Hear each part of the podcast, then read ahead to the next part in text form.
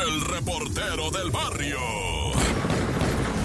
Esto es el show de la mejor 977. El report del barrio entra en acción.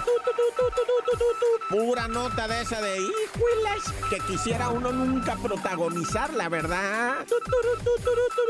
Bueno, vamos en breve con Claudio Yarto, que yo tampoco me acordaba que estaba vivo el compa. Pero Claudio Yarto fue hace mucho tiempo. Ahorita este vato tiene como unos 60, 70 años. Hace mucho tiempo fue de los de Caló, que era un grupo tipo rap, ¿verdad? Y que bailaban muy buenos bailarines, muy malas sus canciones, ¿verdad? El vato malísimo para su rapeo. Pero bueno, fue invitado por Jaime Maussan al circo de los extraterrestres que están montando en la nueva carpa del Congreso y la Cámara de Diputados. Sí, se volvió un circo, ¿eh? Qué lamentable, la neta, que un tema que necesitábamos saber de verdad. ¿Quién está en el cielo? Pero me refiero a los gringos, a los chinos, a los rusos, a los hindúes, a los franceses. ¿Quiénes son los que pasan constantemente, verdad? Y nos están vigilando, no nada más a México, o sea, a todo el mundo. Y se trataba de que en el Congreso y la Cámara de Diputados, ¿verdad? Se revelara por expertos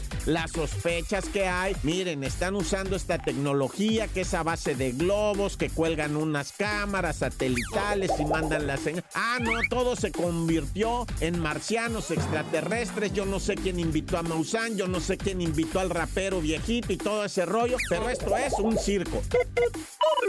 Oye, lamentable da que en Tamaulipas asesinaron, ahora sí que pues, gachamente hay que decirlo, a otro jefe de la policía, en este caso de la Guardia Estatal Ciudadana de Mante, Tamaulipas, un individuo conocido como el Piti, que era apreciado, ¿verdad?, por sus subalternos, por sus comandantes, por todo. Lamentablemente, pues fue emboscado y asesinado. Como ahorita ya cualquier autoridad, la neta, busca blindar sus unidades y es carísimo, ¿no?